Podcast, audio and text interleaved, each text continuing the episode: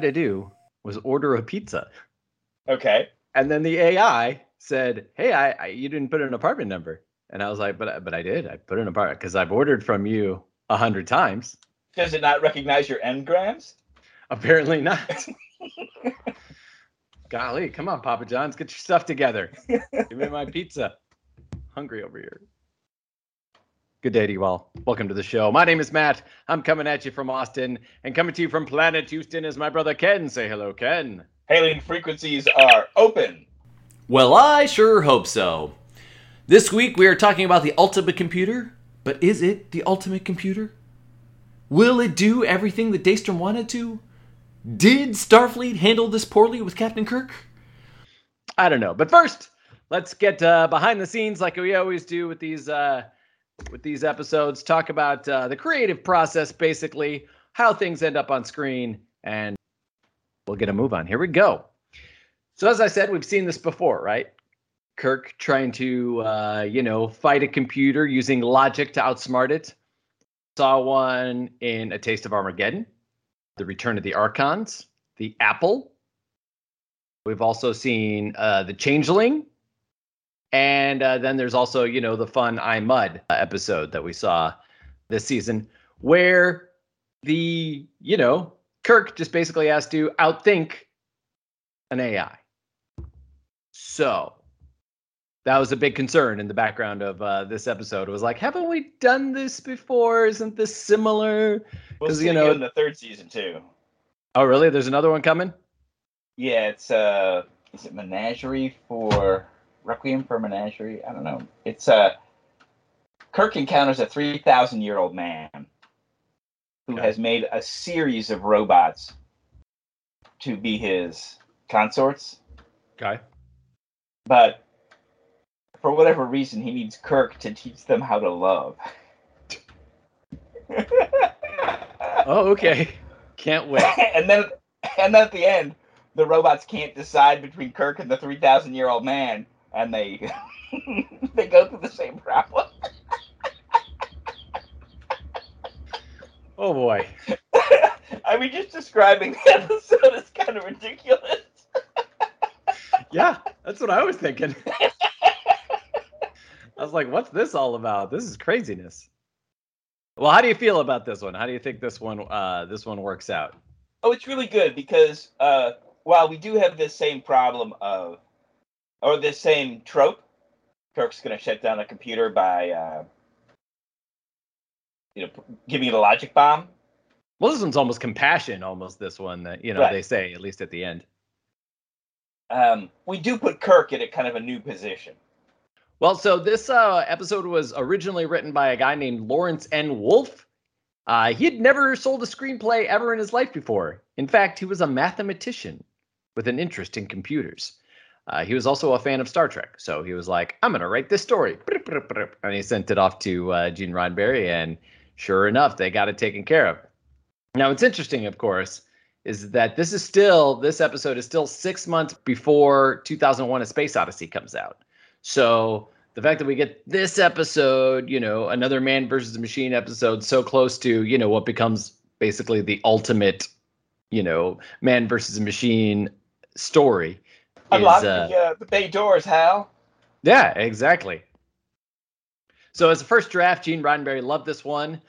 In the background, he's toiling with Omega Glory and Return to Tomorrow, which are coming up. They were both still being written and needed a lot of help. And Roddenberry went so far as to call them disasters. So he was like, this one's close. Let's get this one up and running. And of course, DC Fontana was like, I mean, I know it's the closest to being done, but... haven't we done this before? Is there some kind of new ground we can work on? And basically they were like, We don't know, but here it is, DC. You write it. So, which is exactly the way you want to approach something like this, right? Right. You're like, ooh, we're in familiar territory here. We're going to shut down a machine with a logic bomb. Right. How do we put a new spin on that so that it's not, basically same old, same old. Thanks for tuning in. Roddenberry went on to say that I think that this episode needs more of Kirk's feelings on this move by Starfleet, right? Like, come on, guys, what are we talking about here? Talking about getting rid of me? Captain Dunsel, is that what we're talking about? And then he also felt the original script didn't have enough action in it. So, which, the final one has a lot of it off screen. We don't get to see a lot of those cool battles. We just hear about them. In typical John Roddenberry. Good. I'm killing it tonight. That's how we got two parking spaces at Desi. Yeah, Lou. My brother John's working. You can pay him too. He's getting double paychecks. All right. In typical Gene Roddenberry fashion, he asked for the inclusion of an ending where disaster is averted at just the last minute. We've seen that, of course, many times before. Ticking clocks and all that. Justman liked the script, said, hey, at least this is going to be cheap and easy to produce. And we already have shots of the Enterprise in front of a starbase, so we can just reuse those. He also had an idea about introducing a Romulan warship in the middle of the War Games, which would have thrown a little wrench into it, but they ultimately pulled that out. Mm-hmm. So DC Fontana writes up a bunch of notes. She says, okay, let's do this. Gave it back to Wolf. Wolf then hands back a rewrite where not a lot had changed, in their opinion. So again, DC Fontana's like, hey, we've done this before. Let's just move on with this script. But again, everyone behind the scenes is saying it's the closest to being done. It's the cheapest thing that we can produce. Let's just do it. But the thing about a script like that is it's a bottle, right? Ship in a bottle. Yep. You don't go anywhere. You don't do anything. The fundamentals are what we've already, it's in the ship. Mm-hmm. Easy to film. Exactly. This, of course, however, leads to a huge problem, which is that NBC didn't put their stamp of approval on this story idea. We talked about this a few weeks ago where, you mentioned that the writers weren't. Oh, sorry. That the writers were writing week to week, right? Like they're filming one, they're still behind the scenes typing up another one. This script, in fact, was written partially over a weekend. Like they had she had the opening and the act one written on Friday, on Saturday, act two, on Sunday, act three, on Monday, act four, and then they filmed on Tuesday. So you're like, wow, they're getting stuff done. But again, because NBC didn't put their stamp of approval on this, good old Stan Robertson's like, you guys have got to stop doing this. You can film this episode, but if, you send it to us and we hate it, we're not going to air it. So it's a gamble and a costly one too, right? Because right. They film a whole episode and then boom, it's not going up on air. It's a bunch of wasted money. So, there's things they could do, right? Okay. One is we're just going to spend 2 days or a day and a half or whatever it takes to reshoot scenes that they didn't like, to change the story in such a way that, or you do kind of memory, stuff where it's like, do you remember that time when Captain Kirk went crazy and had that obsession? Dun, dun, dun. And then, you bring back just enough that, this is the stuff they approved. Yeah. But you're going to, if they say no, you don't just throw it in the trash and go, oh, well, that was $100,000 wasted. You're going to figure out, can we save this for $20,000? What do we need to do to make this week of work and all this filming viable again? Yeah. And it's either going to be some kind of reshoots or other way to reuse that material. Yeah. So obviously we're watching this episode. We know that it must have gone through. So there's that. But wouldn't it be interesting to think that somewhere that obviously this didn't happen either because it would have come out by now, but wouldn't it have been interesting to think that there might be like some unaired episode that's still sitting in a can somewhere that never got shot, you know? You'd be, all of a sudden they pull it out. Yeah, that'd be amazing. And it's not even a bad episode. It'd be like this, but NBC just didn't like it. You know what I mean? Right, it's like, oh, boy. Yeah, like it leaned to, like this one leans into a flaw of Captain Kirk, right? The hero. Right. Mm-hmm. You could have had one that there was more of a flaw, right? And it gets resolved by the end of the episode with the friend of, you know, good buddy, McCoy, who's able to help him do some psychological stuff, and good buddy Spock, who's his, right-hand man who's going to stand by him no matter what. But still, it's like, this is not our hero being heroic. This is our hero dealing with some dark stuff, and we don't like it. Hero is supposed to be strong and, hero, not, being talked to by a therapist, dude. What's that all about? We don't need that. Especially in the 60s. Oh, my gosh. In the middle of all this, Lawrence Wolf, though, is upset because he finds out that someone's been rewriting. The new Candy Pink Stove. What's that? Therapy's the new Candy Pink Stove. How's that? That's a Mad Men reference. Oh. We're in the 60s, so I went to the 60s. I heard. I went to a deep cut, too, that's for sure. So in the middle of all this, Lawrence was upset because someone was rewriting a script. And not only that, but that DC Fontana was asking for sole teleplay credit. So Roddenberry sends out a letter, which he has sent out similar ones to before, including to Ray Bradbury, that basically said, like, hey, we've been sending you the rewrites, so you kind of already knew this was happening, and it's just standard practice for the person who's asking for teleplay credit to put their name on the cover sheet by themselves, and the WGA will end up ultimately arbitrating who gets their names and who doesn't. However, the WGA actually decides, like, we're just going to give Fontana sole credit. So in a bit of diplomacy, Roddenberry decides he's going to buy another story that this guy had written, that Wolf had written, and they end up never using it. So there we go. Sometimes those are the things you have to do to placate the talent, right? Yep, exactly. Talking about the actors a little bit, William Marshall was booked to play Richard Daystrom. He was 43. Besides, of course, this episode, he had done several episodes of other programming all throughout the 60s and into the 70s. But his biggest claim to fame is playing in the blaxploitation film Blackula. You can just imagine what that's like. And again, what we see here is obviously just another use of Star Trek using a diverse and important member of Starfleet who's way up high on the food chain, continuing to prove that no one cares about race anymore. Once you go to space and you find people with three nostrils. I guess at that point, the color of your skin doesn't matter anymore. Or their green blood. Well, I also think that they're trying to suggest that the world, Earth, has become fully developed, fully industrialized, fully... And that, because he seems to have a kind of a, African vocal patterns, right? Mm-hmm. As though, there's some amazing university in Ghana or Nigeria or something that this guy, got his bachelor's degree in before going to Starfleet or whatever he did. And that it's not just, some guy who went to the French school or, Harvard or something that's getting the amazing... because they really talk about how his work was the basis of basically all computerization. Mm-hmm.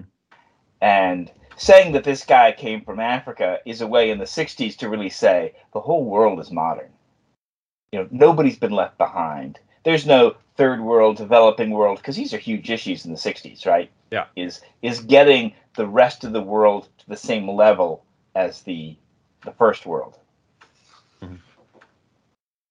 Barry Russo here, who plays Commodore Wesley, was featured in The Devil in the Dark as Lieutenant Commander Giotto, so he was once another member of the Enterprise. We've also been told previously in this show that there are 12 other Constitution-class starships. Obviously, we have the one that was destroyed in the Doomsday Machine. That was the USS Constellation. We've encountered the Lexington, the Hood, the Potemkin, the Excalibur. And yet to come, we still have the Exeter and the Omega Glory, the Defiant and the Tholian Web. And then two other ones that were mentioned but never seen are the Farragut and the Intrepid, which really only puts us at 10. Don't we see the Intrepid in the... No, we see the Intrepid in the Enterprise version of the Tholian Web. We hear about the Intrepid. Mm-hmm. But we actually see it when the Intrepid goes back in that, it's a great episode because it's got, it not only does it have the Tholians, but it's also got the Mirror Universe. It's got all kinds of good stuff. Crazy. Is that Discovery? No, it's Enterprise. Oh, Enterprise. Oh, okay. Yeah, so Mirror Universe Scott Bakula basically steals the Intrepid from the Tholians, and that's how he builds the Earth Empire. Ah, gotcha. He steals a future ship. And comes back and dominates. Yeah. Wow. Because by the time we get to Enterprise, the Tholians have a bunch of additional lore that's been added onto them. Because basically all we really get on the Tholians in the original series is that they're very alien and they build this web, right? Mm-hmm.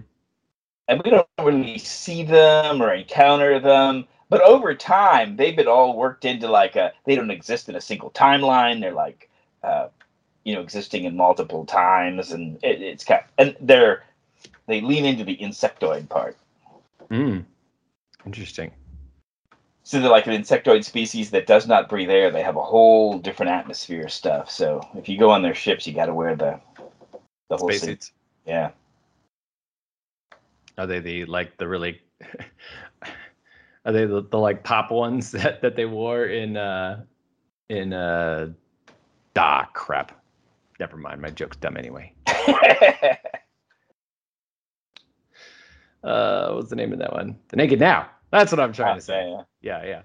They look like pop. What the pop paper? What is it called? Pop wrap. Bubble wrap. Jesus. Yes. Well, that's just to keep you safe. Yeah, definitely. As it worked so well for them. Fun fact here that when they cut to the Commodore on his ship, he is actually sitting in a very different chair than the normal captain's chair. And in fact, it's a redress from the Mirror Enterprise from Mirror Mirror. So that's what the Commodore is sitting in. He's all comfy in his high back chair. We also filmed this episode, obviously, in the days before Steadicam, because Steadicam wouldn't be out for at least another 20, 30 years. To get the shot of them walking and talking like they do in the episode, they had to take out some walls, and they had to put down a dolly track, and they had to oil it up really well so that you didn't hear it. So that's how they get that. And then to get the reverse shot where they go back, where it's just Kirk and Spock later, they actually couldn't change any of the lighting or anything because of how little time they had. So they actually had to film Kirk and McCoy walking away with their backs to the audience, where they were, occasionally turning to talk to each other and whatnot. So that's how that was shot, which was it even stood out to me. I'm like, wow, that's really cool for back then. As one can probably tell by this episode, Bill Marshall is very tall. And as we have discussed before, Hero Shatner does not like to look small around other people. So the old apple crate was in use again. And it really made Marshall upset because there were also episodes also scenes where he was basically kneeling so that they could get the proper shot over his shoulder and making Kirk look taller. Marshall said, William Shatner was a bit of a bother. There was an ego there that I would rather have not have had experience with. Marshall, though, was not saying that Shatner was unpleasant because he goes on to say, he seemed to be admiring me, which is okay, but you get a little worried about that because all you care about in the end is, will this exchange with this man be believable in the show? And for the most part, I think it worked, he says. So that's it. That's all I got from behind the scenes. Let's do it. Captain's log. Start date. It's 5-year mission. So this episode begins with the Enterprise sliding into a starbase, and it's all so secretive that Kirk is pissed off about it. What's it all about? He asks the starbase. But they beam aboard Commodore Wesley, and you automatically get the like chumminess between them, right? Like you could also imagine that they had drinks a time or two. Oh, Bob. Yeah. Bob, says Kirk, what's it all about? And you can imagine that Commodore Wesley kind of relied on the fact that once I'm over there, right, the ship's captain will be okay. Yeah. He and I have a history. He trusts me. So even though for security reasons we're not explaining to him what's going on, once he sees me, it'll be cool. We went to that Orion strip club one time and really hit it off. Wesley replies with the line, a singular honor, he says. The M5.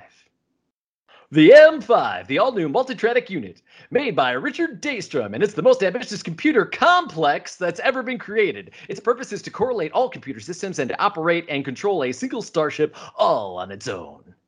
Coming this Christmas. So, first, let's talk about the use of some of these terms, like multitronic. Uh-huh. It's not just electronic, it's multitronic. And of course, they point out that the previous version was duotronic. That's right. Oh my gosh. And of course, in the future, we'll find out that the next step is positronic. Positronic. Also, the use of the word complex. It's the most ambitious computer complex that's ever been created.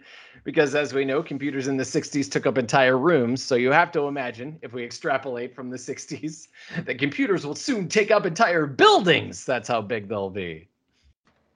So here's an interesting thing about Daystrom is that I didn't know he was a real person. Because obviously this is one of the episodes I don't remember seeing ever in the past. And They talk about in Next Generation, the Daystrom Institute. All the time. It ended up in Picard. Yep. Yeah, I mean, it's a critical thing. They go to the Daystrom Institute and they meet the girl who then goes with them. Yep.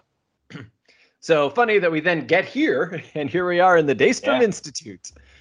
We meet the real Daystrom, for whom the Institute's named after. And the thing is, it may exist now, but someone's not going to say, it's Richard Daystrom from the Daystrom Institute, because of course he is. It's like saying, here's Mr. Smith from the office of Mr. Smith. Here's Mr. Sears, from the Sears Tower. Yeah. Here's Mr. Harvard from Harvard University. That may be a little. Anyway, so Spock starts to talk about what he knows about the, which is what I just quoted there. And Commodore Wesley's like, Commodore Wesley's like, how do you know all this? And he's like, I hold an A7 computer classification. Actually, I think what he said was, I'm Mr. Exposition. That too, yes.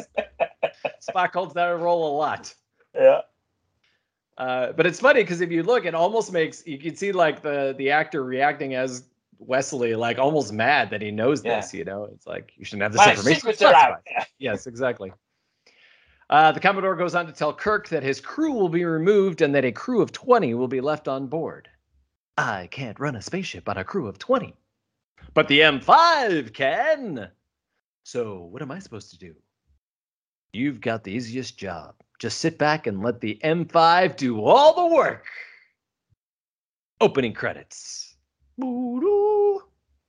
So it's at this point that we get a bunch of weird stuff going on. Okay. Right? Yep. Because, we watch something like this here in the 21st century.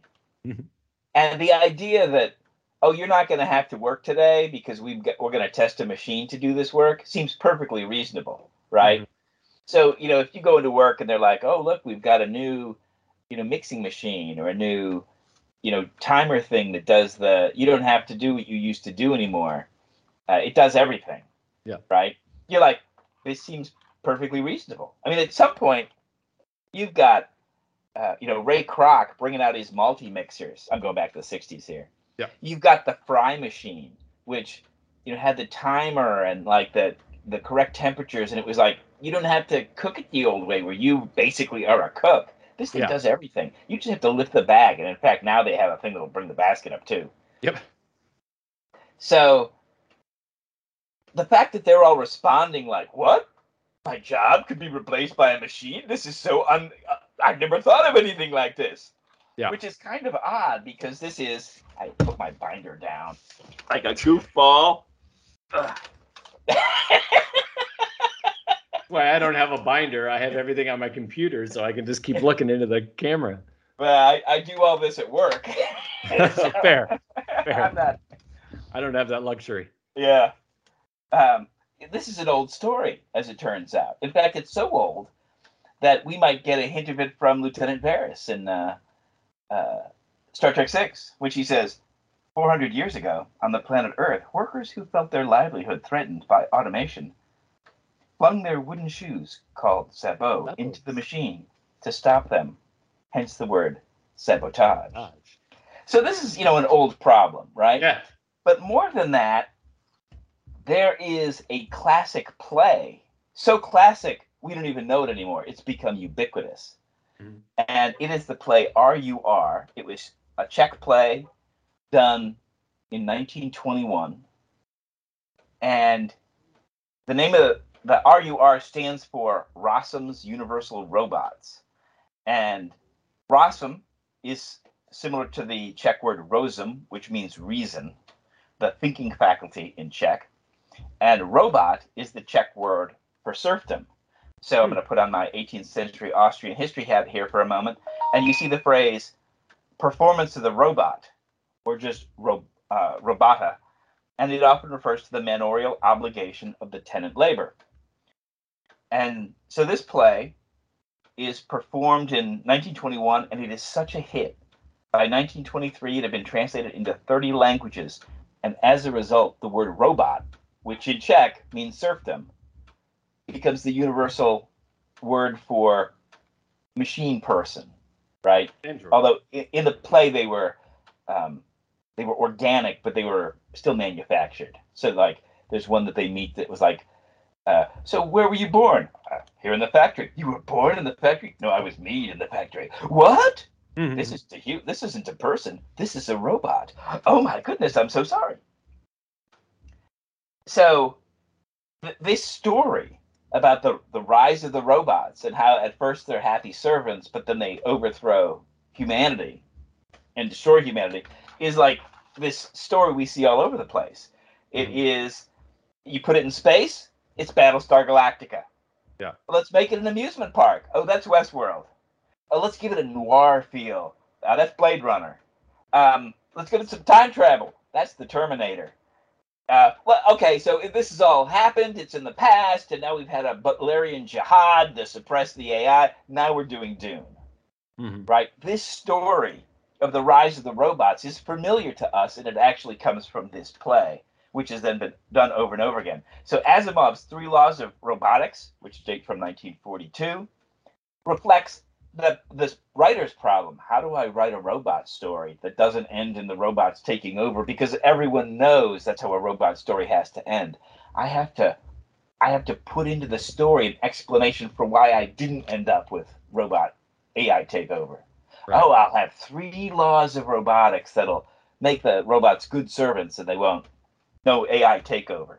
Right. You don't need that if we don't have this other story as the template.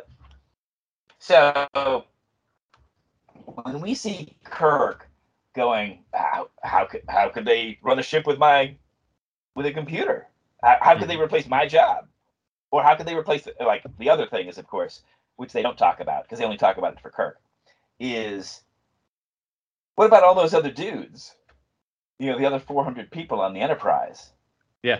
If they're unnecessary, and they're obviously unnecessary because they're not even in the trial. Right. Yeah. This is like the manager at the McDonald's going, oh, my God, you can make fries without a fry cook? Are you going to replace me? It will know how many fries to cook? I don't have to put in the order? But what about the fry cook? Yeah. He's actually been told it since he's got a day off. He's not even watching the process. Right. If you're the captain of the Enterprise, you definitely have a lot of more career opportunities than the ensign who was down in engineering is like, well, I guess I'm useless now. Well, and part of the job of the captain is traditionally the interface between the ship and the admiralty, right? So unless you're going to be that ore ship, which is completely robotic, you're going to have, some kind of crew that would do something like, well, someone's got to beam down to greet the the delegation, right? Unless the purpose of these ships is merely to patrol the frontier, and to, you know, it's like at that point they're almost like bomb robots, right? Right. Oh, someone's planted a bomb, send to the bomb robot. Oh, we've got Klingon set, you know, readings on the border. Send out the robot ship. But a lot of what the Enterprise does isn't just we're going to send out a survey crew or whatever, right? But and so in a sense, you could almost imagine the ship with a survey crew, with people to go down and do the geology and and stuff like that. First contact or right, yeah. But you know, there's got to be someone there to do that kind of work. Yeah. Because otherwise, you know, what else? What the heck? And what if, you know, anything breaks? You know, the computer might not be able to fix the, you know, they can maybe relocate a circuit like he does later. But, you know, if there's a big physical explosion or something, you know, they need damage repair. Yeah, exactly. Stardate 4729.4. So they've left the starbase, just a crew of 20. And somehow part of that crew is also Dr. McCoy somehow. Well, he is a commander. Oh, that I guess. Well, there you go. We cut to the turbo lift with Bones and Spock and Kirk.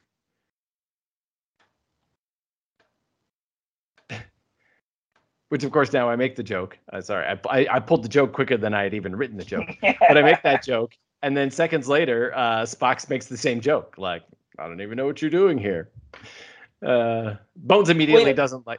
I watched that scene and immediately thought of, is it a recommendation from Spock that eventually gets us the EMH? Oh, that could be. You could totally imagine, you know, Spock's, you know, sending these notes back to Starfleet. They're like, you know, we could just have a holographic doctor. We don't need a real doctor. Sounds like a bad plan, as we've seen. But one that Spock might devise. That's right.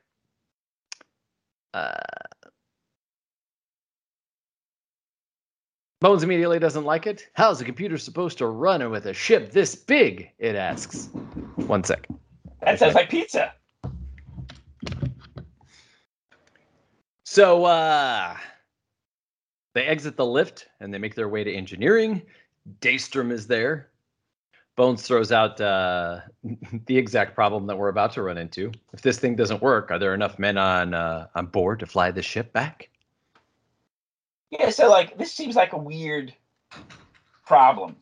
Like, out of all the things that could go wrong, that is not the one. But like, why do they go to this one? Yeah.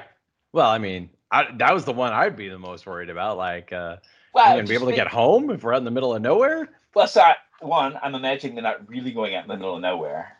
They're just going to be, a few whatever from the starbase, and you just send out basically a tow truck. Yeah.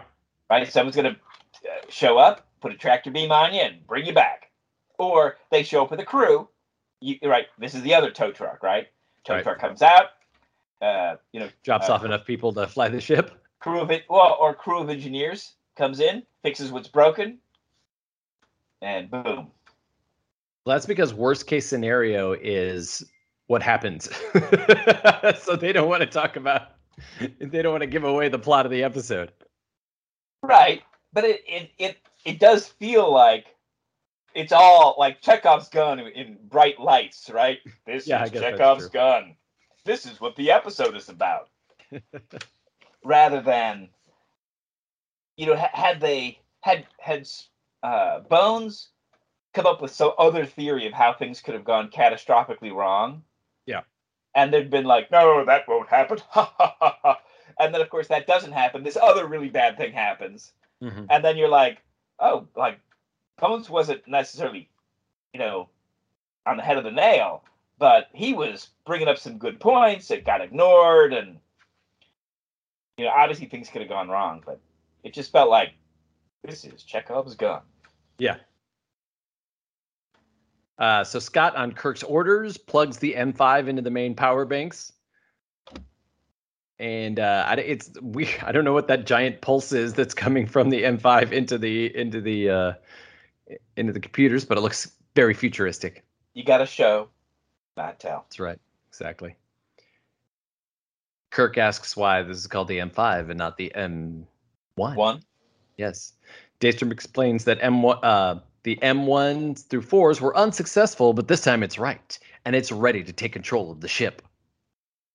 Kirk, as always, is speaking out for humankind. There are things a man can do that a computer can't. Right, so this is one of the themes of Star Trek, which we talked about all the way at the beginning. Exactly. Star Trek is very humanistic.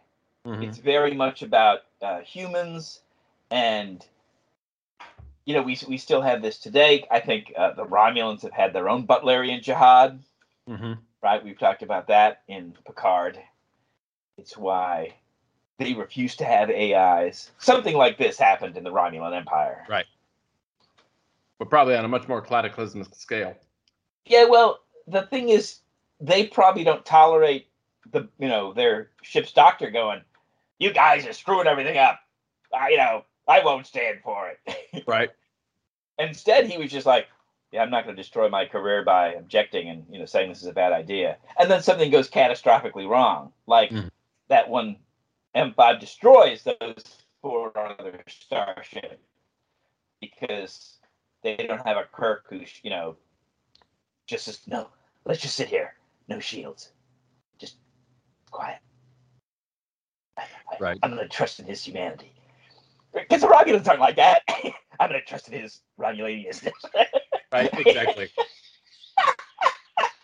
I'm going to trust that this guy's not going to shoot at us. Right, yeah. So that's actually my next note. One thing is just the tactic. The Romulans are first strike. Right. We had to the whole how this happened to the Romulans. The Romulans are our first strike people. That's right. Exactly. So it's not like you're going to watch the fleet approach and go, "Oh, what do we do?" Instead, you try something like that, and all they decloak. Nobody knows it. Well, that's the end of that. And the conclusion of the Romulans would be, never again do we build an AI. Exactly.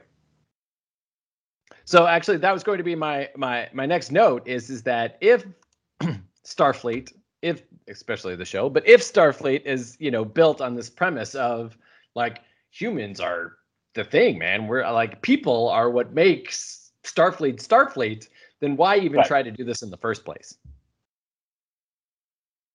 Yeah. I mean, I guess that's, again... Well, yeah, so William's situation in Picard. Mm-hmm. Sorry, your internet keeps... It does feel like, given... When we get all these androids, it's kind of a new thing, right? Because up until then, there's been, androids have been either super, super rare, or they've been under suspicion. And you kind of feel like how does the world that has done all this stuff, in which you have a Kirk, there are things that man is meant to do, building a bunch of androids in the first place?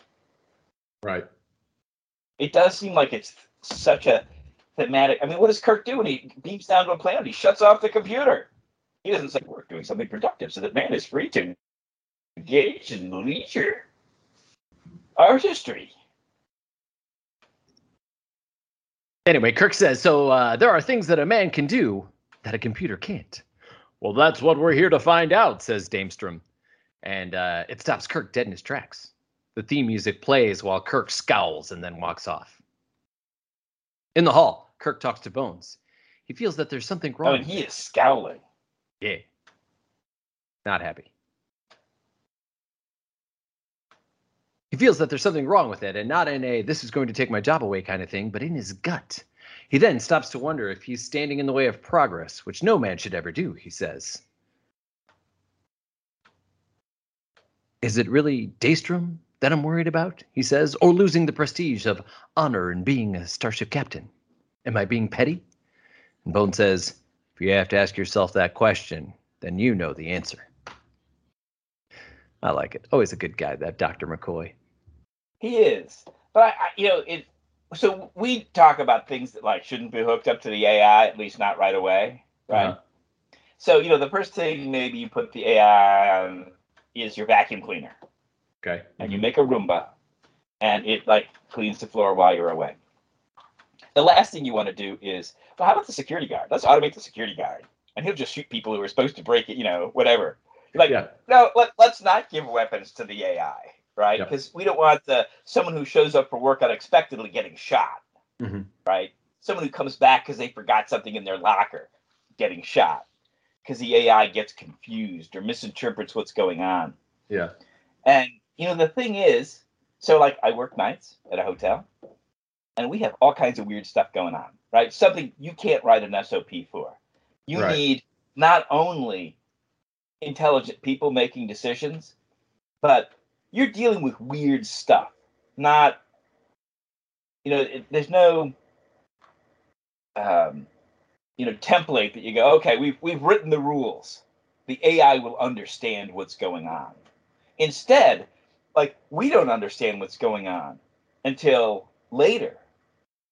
And you're trying to figure out, you know, should I be hostile to this person? Should I accept their story? Should I let them into the building? Should I call the police? All these kinds of questions. And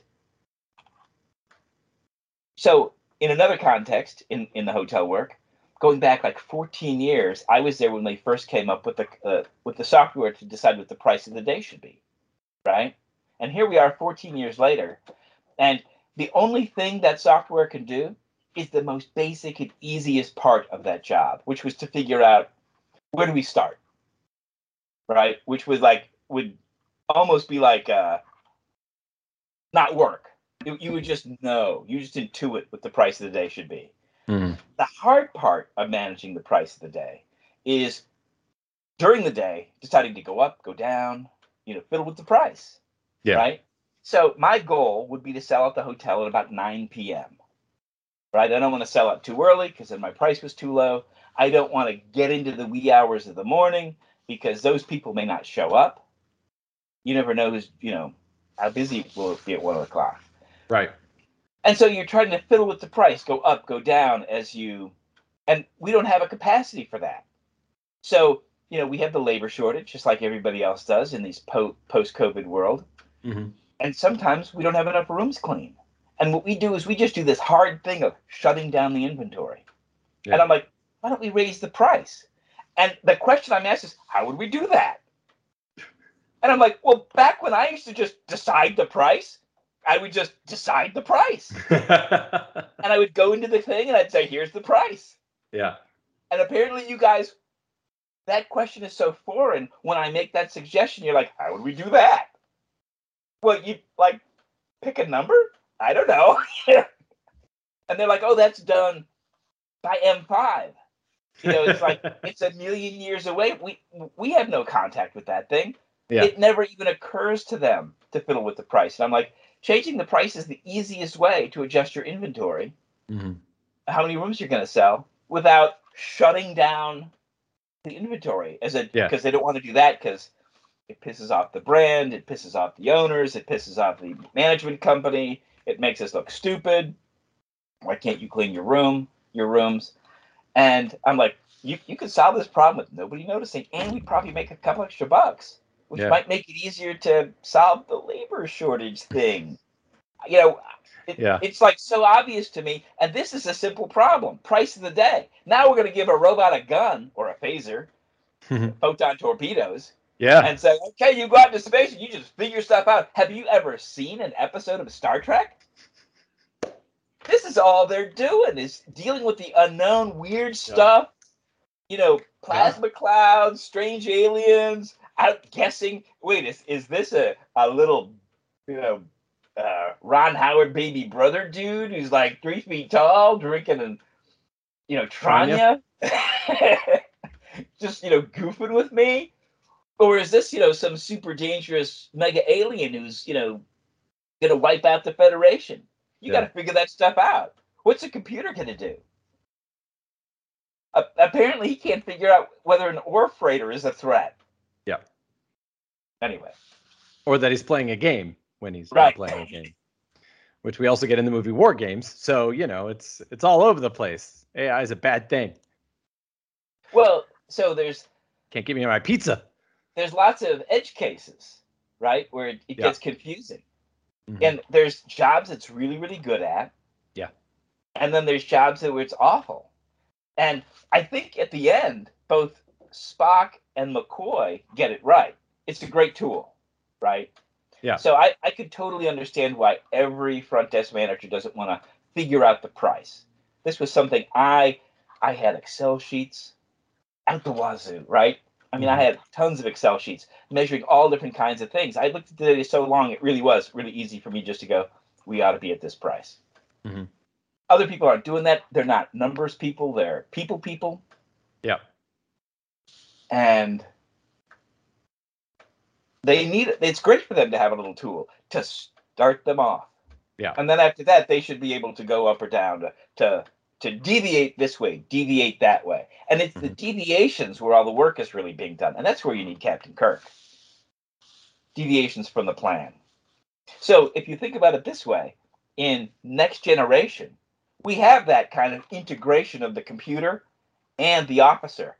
So we'll encounter the Packlets and we'll hear, implement Riker Beta 7. And the ship will do the things that we saw M5 do, right? Yeah. I'm going to turn, I'm going to accelerate, I'm going to turn again, I'm going to decelerate, I'm going to target this ship, then I'm going to target that ship. That's all those various things. Picard Gamma 12, right? Yeah. They're doing that. But you're using it as a tool, not as, well, let's just hand over, command to the ship, tactically to the computer, and we'll just sit back and watch. Yeah. Instead, they're like, the part that we're not good at? The reaction time business and the whole Sulu, take us in this heading. This heading, sir. Chekhov, can you accelerate us to this speed? Oh, I think I just reversed those two officers, by the way. Take us to this speed.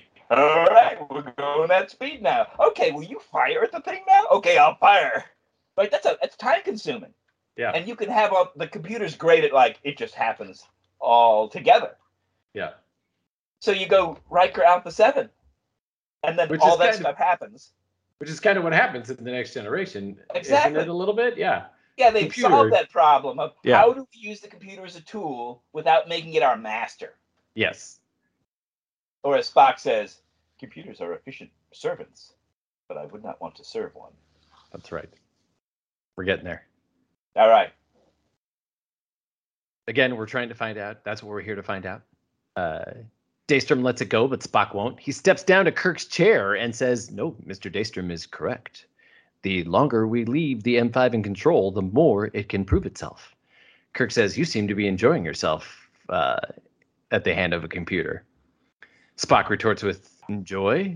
No, I am really gratified to see that Dr. Daystrom's new unit execute everything that's required of it in such an efficient manner. So we got Spock here in love with the computer. Yeah, I think what it really would be, I mean, if I were to rewrite his dialogue, right, okay, it would be, if we limit the test to the minimum amount, we've learned very little. But if we let the thing run for a longer period of time, we get a better judge of what kind of tool it actually is. Yes. So let's let it run. Yeah, let's collect more data. Yeah. In fact, if you could just imagine, you get a new device, right, a new accessory for your computer, you want to see what it can do. You want to, put it through its paces. You don't just go, I bought it for this one thing, and I'll never use it for anything else. Right. Not that there are people who do that, but those people don't love their accessories, like Spock does. So they then commit the M5 to put the ship into orbit and then to make its own recommendation as to who is on the landing party, something Kirk doesn't like. Orbit is achieved on its own. Powers on decks 4 and 6 go out. Scott goes to investigate. Kirk announces his plan for the landing party. The M5 then gives his recommendation for the mission and chooses a different geologist, and not Kirk and McCoy.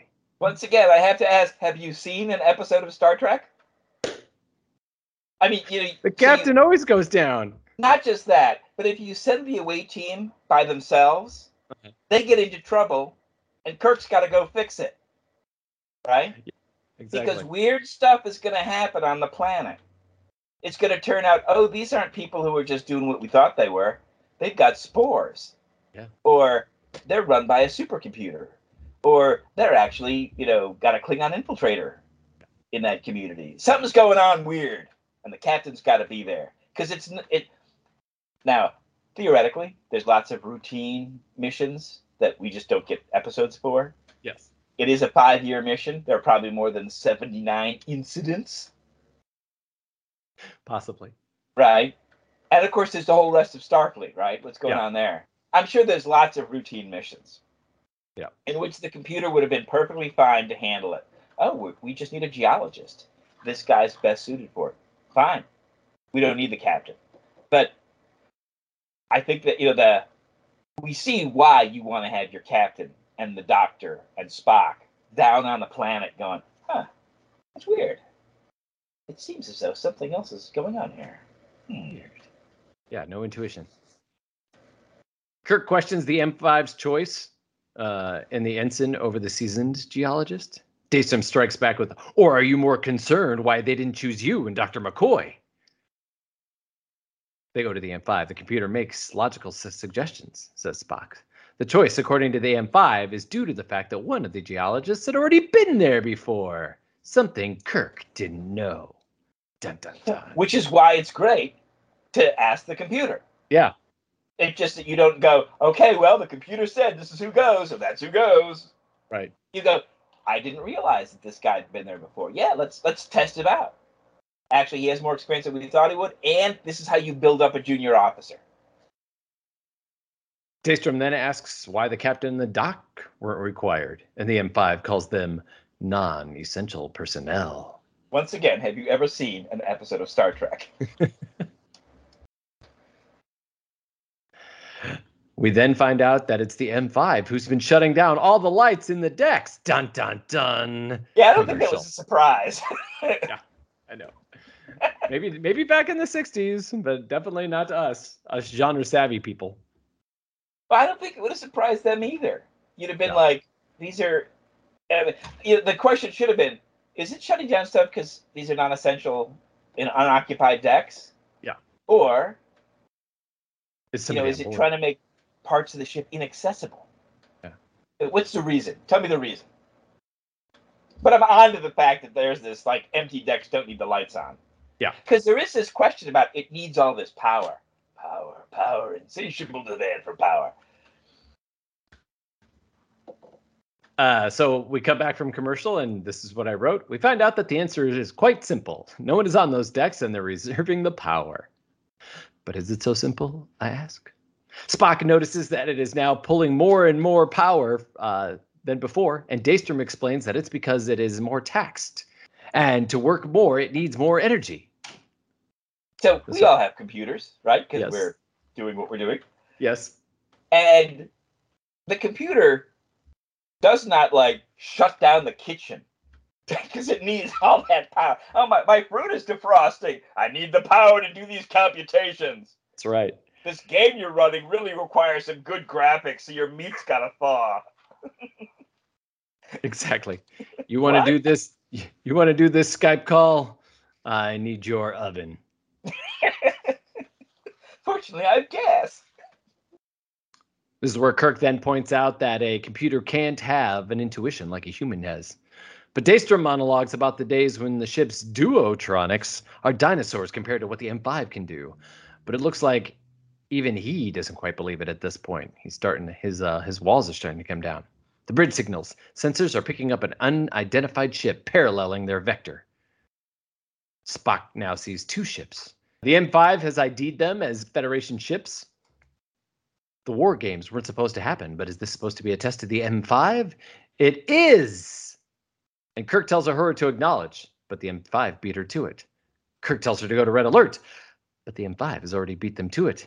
I do find it annoying that they focus on the stuff that I think would be the most routine. Like, yeah, the computer's faster than you are. Uh-huh. You know, stop trying to, like, oh, let's respond to the guest with a, we'll bring your towels. Oh, the computer's already told the guests the towels are coming.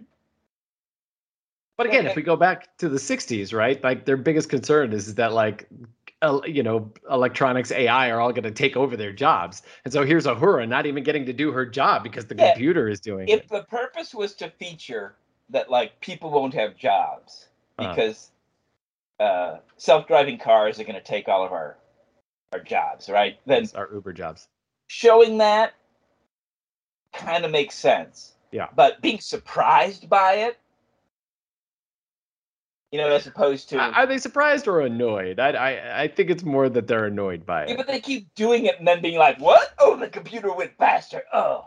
Like, well, of course it did. You know, they could have gone, has the computer already responded? Yes. Okay. So the M5 fires, and it's a hit. Tense moments occur. Phasers fire again, and it hits. And it changes course, and the Federation ships flee. Da, da, da. Kirk gets a damage report.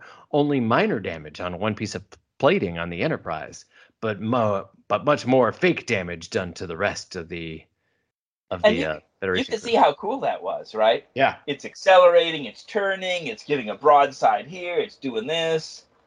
You know, it's like if you play these games, right, like Star Trek Online, okay, the players who are really, really good at hitting the buttons in the right order, right, they're difficult to beat. If you're going, oh, I should correct my shields. Oh, I should turn my ship. Oh, I'm not optimizing. I haven't shot more torpedoes yet. You're going to lose the battle against guy who's like, click, click, click, click, click, click, click, click. Yep. And so, yeah, the computer's going to win. Because I could imagine that Commodore going, change our heading, change our speed, fire the weapons. And every time he speaks, there's another guy going, changing the heading, altering the speed, firing the weapons. Or maybe he's even got, like, the cage Spock. You know, so it's like change directional settings. Directional settings. Yeah. It's just going to take a long time to implement stuff. Right. And, it's too bad that it took him to the Next Generation to go, but what's his name, the Commodore? Wesley. Implement Wesley Gamma 7.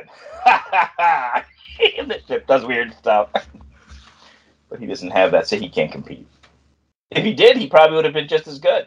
Because that didn't take so long that he's going to run out of Wesley stuff to do. Yeah. Right. Especially if he's all the way up to Wesley Gamma 7. Daystrom is triumphant. Kirk is nonplussed.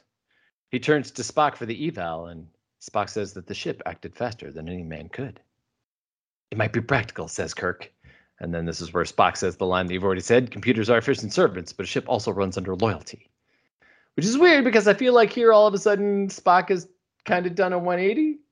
I mean, he definitely does by the end. I think Spock has decided that Kirk's getting pissed, and I need to tell Spock I'm actually in his corner. I mean, I like computers. Computers are cool. I like the new technology. I'm enjoying the new technology, but yeah, I got your back. I mean, I understand. You know, Kirk looks like he could kiss Spock at this point. Message from the Commodore, great job to the M5. Congrats to Captain Dunsel. And the air goes out of the room. Everyone knows but Bones, who keeps asking, what does it mean? What does it mean? But Kirk exits the bridge without a word. I actually wrote, but Kirk exits the ship. That would have been a bigger moment. Right, exactly. It's just, I'm done. I've got the console now. Body floating along on the yeah, exactly. Congrats to Captain Dunsel, and he floats by. What does it mean? Bones keeps asking. Spock, it is a term used by midshipmen in the academy, which means a part that serves no useful purpose. And where was McCoy? Medical school? Yeah, I guess. He had to have, like, some fundamentally different training not to know what midshipmen talk about. Yeah. But then, so then I go to the question, of course, then why does the Commodore say that? That's like just, that seems to go against everything we know about Starfleet at this point. Yeah. Like, what a jerky thing to say. Down in the captain's quarters, Bones brings a plate that is covered. Kirk says, "I'm not interested in eating." But again, as we've seen time and time again, including the original episode, it's not food he's brought. It's Finnegal's Folly, a special drink that Bones knows how to make that's known from here to Orion. And yet, Kirk doesn't seem to know it. Yes, exactly. Yeah. He's got a sample. And he was at that Orion strip club. Yeah, I don't know. I think he probably tried to order him with the other guy. Kirk is melancholy. He's never felt this way before, he says, watching his ship perform not for him, but for a bunch of circuits and relays. I felt useless. They talk so weird about computers. I mean, we have computers. We don't refer to them as circuits and relays. True. We would say something like, a bunch of chips and... Yeah, exactly. Keys.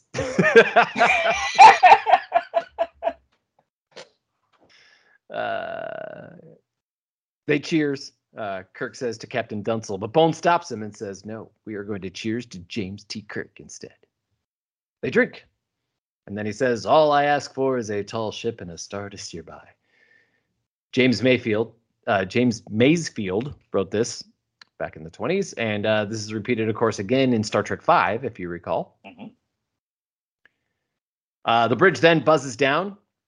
Another contact, but it's not part of the game. On the bridge, we find out that it's an old automated ore freighter with no crew. The M5 then goes to red alert. Oh, no. And starts to head towards it.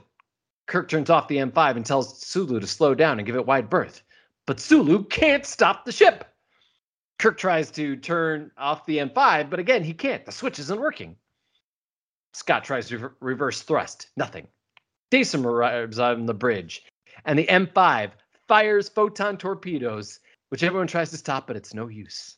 The freighter is destroyed. Even Daystrom doesn't understand what just happened. It's weird, because you'd think that in these technology trials, there'd be more reliable cutoffs. Just a switch? Well, that like they've done this before. Right. And you don't want things that you can't turn off. Yeah. Right? So... to go back to my example of the, setting the rate, right? So you've got your computer. You don't want it to be to where you, as a person, understand, oh, we're not going to get into that business. Yeah. Right? So you may have a piece of business that's coming to town. And you're like, well, I know we're not going to get any of it. So don't let the rate go up. But the rate keeps going up. And you're like, no, how do I fix it? You're like... Well, apparently we can't, because I'd say, why don't we change the rate? They're like, what? How would you do that? So I do live in the world of M5. Yeah, apparently. You are the M5. It's disappointing. Well, whatever we got automated now that sets the rate.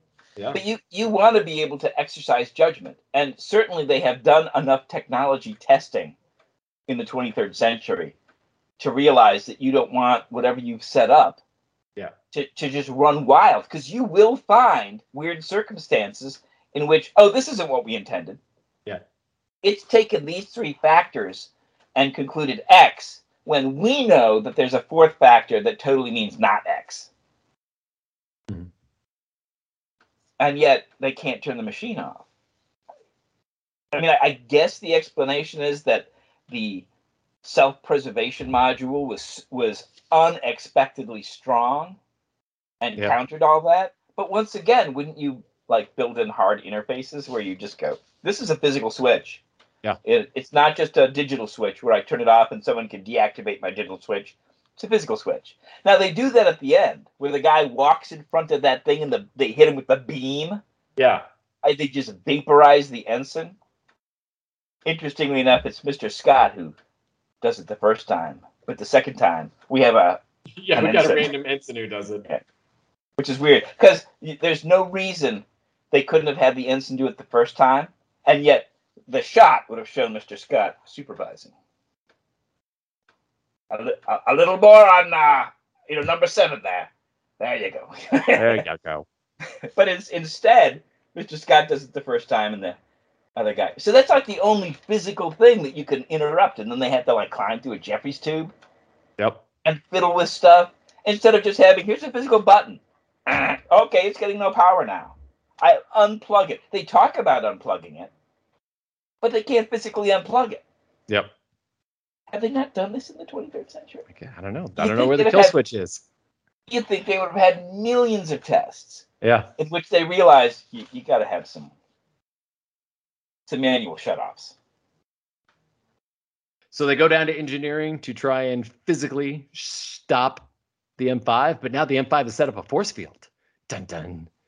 And Spock says, well, it appears that the M5 can not only take care of the ship, but itself as well.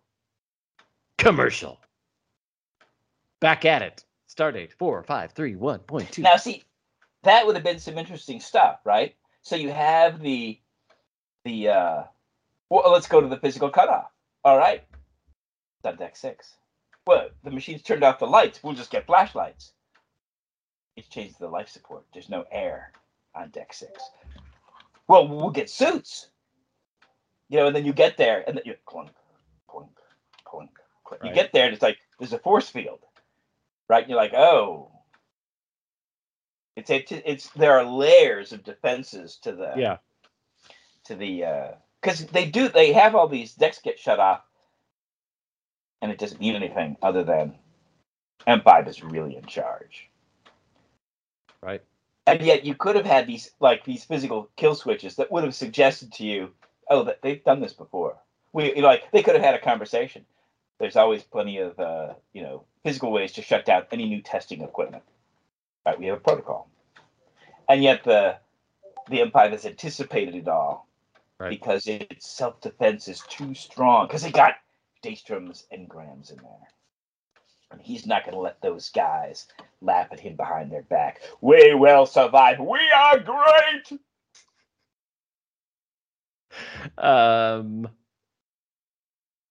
Daystrom calls this all a minor difficulty, but even he can't release the M5 at this point. Scotty attempts to disconnect it at the source, but then the M5 kills the ensign, just like you were saying. It's an accident, says Daystrom, more distraught than ever. He needed more power, and the ensign just got in the way. Spock then makes a startling realization that the computer is... They've used the Windows update software to get that new power. You're like, I don't want to update now. I'm doing stuff. Oh, well, you got to update. You got to update now. But sadly, it's Vista, which is why he ends up killing people. Spock makes the startling realization that the computer is now drawing power from the matter-antimatter reserves. It's got unlimited power now, says Scott. Yeah, well, what would a computer do with all that power? Just run hot. That's true. Where's the fan to cool this thing down? Yeah, well, let's just turn off the fan. That'll do it. It turns out like it's reconfigured deck 6 and just a wall of fans to cool down the CPU. Right, exactly. Where do these fans come from? Maybe if we pull the plugs on them, be in great shape. So we cut to, at this point, a briefing room scene that we're very fond of. We find out at this point that the M5 has 100% of the control of the ship. Spock thinks that he may be able to circumvent the helm. But he's not listening into the briefing room. Sorry, your net cut out. What was it? I mean, if you were the computer, wouldn't you listen in? If you were the computer, would you not listen into their briefing? Right, like Hal. I would, yeah. Yeah. Reading lips, if nothing else. Spock thinks that they can circumvent the helm control on deck 3. Scotty thinks so, too. But now we have a ticking clock. We must fix this before the War Games. Which is exactly what I wrote here. Also, I'd be worried about the 2001 problem with the M5 reading lips and Hal hearing what Scott's going to do. Maybe he did. Maybe that's why he circumvents it. So possible. I never thought of that before. Man, we just keep coming up with alternate and better things that is in the background of the episode. Us. Yeah, they just didn't tell us exactly. But and I wonder because I do think they would have had a lot of this stuff. Mm-hmm. Available, right? Right. I mean, some of the stuff, obviously, like the relays and circuits, that's time. But you want to have cutoffs and things like that to mechanization, because you have situations where you do stop and it doesn't work, right? The machine is it breaks something, right? You're like, oh, we needed to be able to shut it off, and we couldn't. But they don't have anything. You know, all these fail-safes for a test. You'd think the test would be much more full of fail-safes. Yeah. And so then, of course, the fun of the episode could have been that they defeat the fail-safes. Scott and Spock try to do the thing. Bones takes on Daystrom. Daystrom tries to explain that it's learning. It's getting smarter. The thing is a danger to all of us. They conclude. Daystrom tries to use the think of the lives that will save excuse, but Bones ain't buying it. Back to Scott and Spock toiling away in the Jeffries tube. I think he believes it, right? You know, so you hear that today when people are talking about things like the minimum wage, or, you know, should people be working all these service jobs or whatever? No, they could all be writing poetry, doing whatever. Yeah, maybe. But, you know, Andrew Yang, big advocate, he ran on the UBI. Mm-hmm. And his point is that when people don't work, they get hooked on opiates and they commit suicide. Uh-huh. Not working is not the goal of the UBI. Letting people, you know, giving them the freedom to choose what productive and satisfying work they're doing is the point. Right. Not that we don't work, right? It's not that we're all going to stop working because we're all at computers and doing everything, and we're just laying back and opium den. Instead, we're, you know, like Picard from that episode where they meet the people from the 20th century. We work because we love to work, and we work very, very hard. But we don't do it for money. We do it because we love to work so hard. Back into Kirk's office. Bones tries to convince Kirk that Daystrom is trying to outdo even himself. If a man had a child that had gone antisocial and perhaps even killed, he would still try to protect that child. Ominous. Kirk and Bones meet Daystrom back at the Jeffries tube. Daystrom tries to stop, but he begs them not to, but they keep doing it. Chekhov then checks the computer at engineering. The helm has rerouted the controls. Oh, no. Kirk goes to Daystrom. The new approach that Daystrom tried with the M5 that we learned about earlier is that he was able to program it with new human engrams to let it outthink humans. So the M5 actually thinks. Sensors are picking up four warships, the War Games. They're back underway, and the M5 is going to destroy them. Trill of a flute and then commercial. Back at it, we see four Enterprises flying towards the Enterprise. Uhura is trying to hail the crews of the other four ships, but the M5 is stopping her. Kirk returns to the bridge. Audio from the Lexington. This is an M5 drill. But does the M5 know that this is a drill? Daystrom thinks so. Deflector shields come on. Phasers locking on. Full strength! Hit on the Lexington. The Commodore is confused. Everybody is confused. Damage to the impulse engines. The M5 tries to fire again, and the Excalibur is hit. The Hood and the Potemkin move off. There's got to be a way to getting to the M5. There's got to be, yells Kirk. Daystrom doesn't think so. He truly looks like a man who's losing it all here. Obviously, Daystrom has not spent a lot of time thinking about how to defeat his own computer. Right. He spent a lot of time thinking about how to have the computer do what the starship needs to be doing. Yep. Not, how would I get around to defeat it? If I were the Tal Shiar, how would I introduce a virus that shuts down my device? Wesley hails from the Lexington. 53 dead. Jim, what are you trying to prove? He says. Why don't you answer? Kirk grabs Daystrom. There's your murder charge, he says.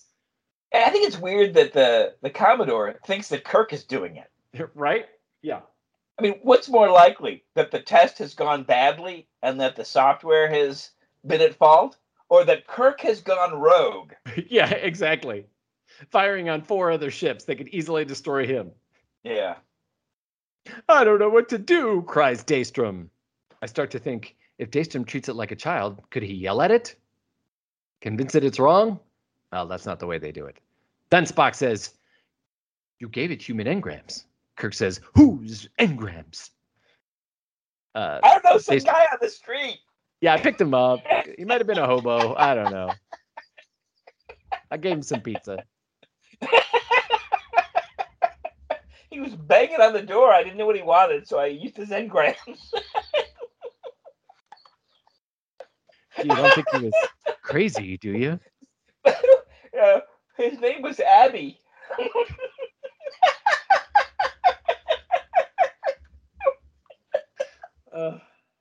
Too busy laughing to even continue that one. I don't think it's necessary. Yeah, no. If you don't know it, kids, go watch Young Frankenstein. It's amazing. Okay. Mine, of course, says Daystrom. Then talk to it. Commodore comes up again, relaying to Starfleet. There is an unprovoked attack by the Enterprise. The only way to stop it seems to be to take out the Enterprise. And then I just said the same thing you did. Surely he's realized that the computer must be malfunctioning and is in Kirk. Although maybe he's thinking he shouldn't have called him Dunzel. Maybe that's the problem is.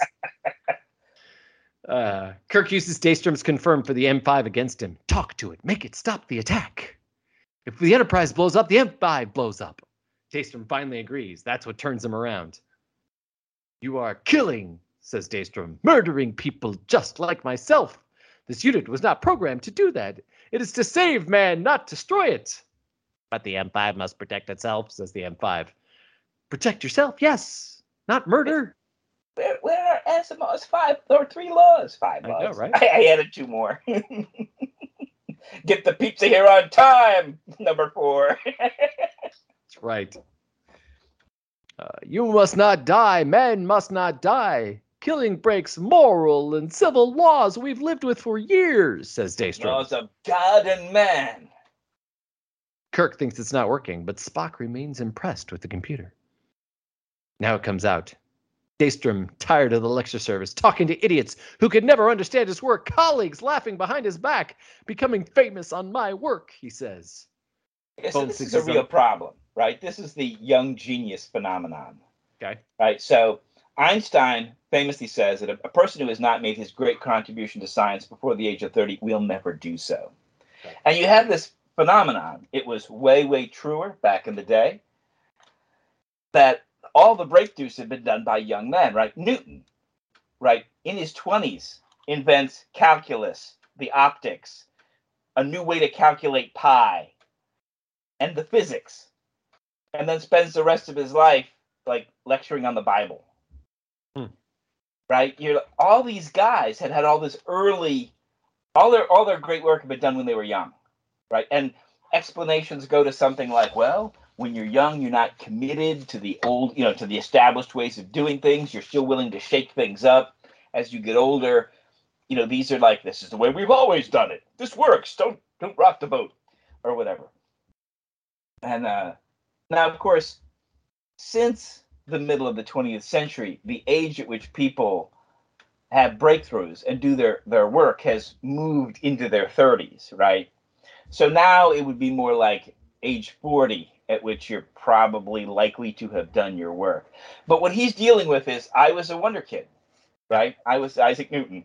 I had all this phenomenal work. I did the optics, the physics, the calculus, invented a new way to do pi, and various other things that were like to make those other things happen. And what have I done since? People are saying, why keep this guy around? His best days are in the past. No, I can still do amazing things. Yeah. This is his struggle. And, of course, it was. I mean, we've got an Einstein quote, right? Middle of the 20th century. This would have been fresh for them. And the idea that a guy like this would be troubled by that, I think, makes a lot of sense. Bones thinks he's on the verge of a nervous breakdown. Kirk tells Daystrom, we must destroy the M5. Destroy the M5, Daystrom stutters. He puts his hands on Kirk, and then Spock gives him the nerve pinch. Daystrom is carted off to sickbay, and Kirk sits in his chair. Now, they don't need to destroy the M5. They just need to unplug it. It needs an update. Yeah. It needs a patch. It's a patch. They cut to the Excalibur. It looks dead. This, of course, was the same footage they used of the Constitution from many episodes ago. The problem clearly is not that we need to go to M6. M5 is doing just fine. The problem is the M5 is making bad decisions. It needs a software, not a hardware update, right? Right. Kirk bites his lip. Starfleet responds to the Lexington by telling them to take out the Enterprise. Dun, dun, dun. Maybe Kirk thinks that the M5 is still learning. Maybe he absorbs some of Daystrom's regret. The ships move to take on the Enterprise. Kirk moves to the M5. This unit must survive? Why? Asks Kirk. The unit says that it was made to protect men in space. Men should not die in space. But yet you have murdered many men. This unit cannot murder. Why? It's against God and man, says the M5. But you murdered them. And what is the penalty for murder? Death. So how will you pay for your murder? This unit must die. And the shields drop. The unit is committing suicide. Dun, death dun, by cop. Yeah, right?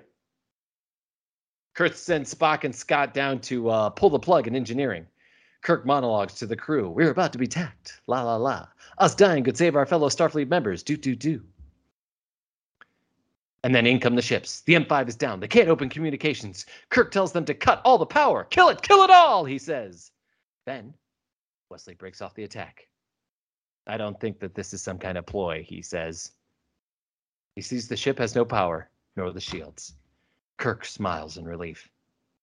In sick bay, we find out that Daystrom is out. Bones thinks he'll have to be committed to a rehabilitation center. Spock then asks Kirk, how did you know that Wesley would not fire? It would be a trap the M5 would have set, he says.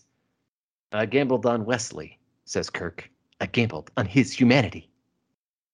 Actually, he gambled incorrectly, right? We know that Wesley's theory was that Kirk was behind it. Mm-hmm. Not that the M5 had cleverly laid a computer trap. Right. But that Kirk wouldn't, sit there in that situation without actually being vulnerable. So the ship took out 53 crew members, killed a bunch of others, and Wesley just thinks, well, I hope this isn't a trap. True Star Trek right there. Compassion is the one thing that keeps men above computers, says Bones. The power of friendship. Spock ponders the idea of taking McCoy's engrams and putting them into a computer and the illogical that would cause quite the mishap. Credits. But they do. We know that the EMH is based in part on McCoy. Oh, that's right. That's right. Upon airing, reviews of this episode were high. NBC was in second place in the ratings behind, again, Gomer Pyle and the CBS Friday Night Movie. Shazam!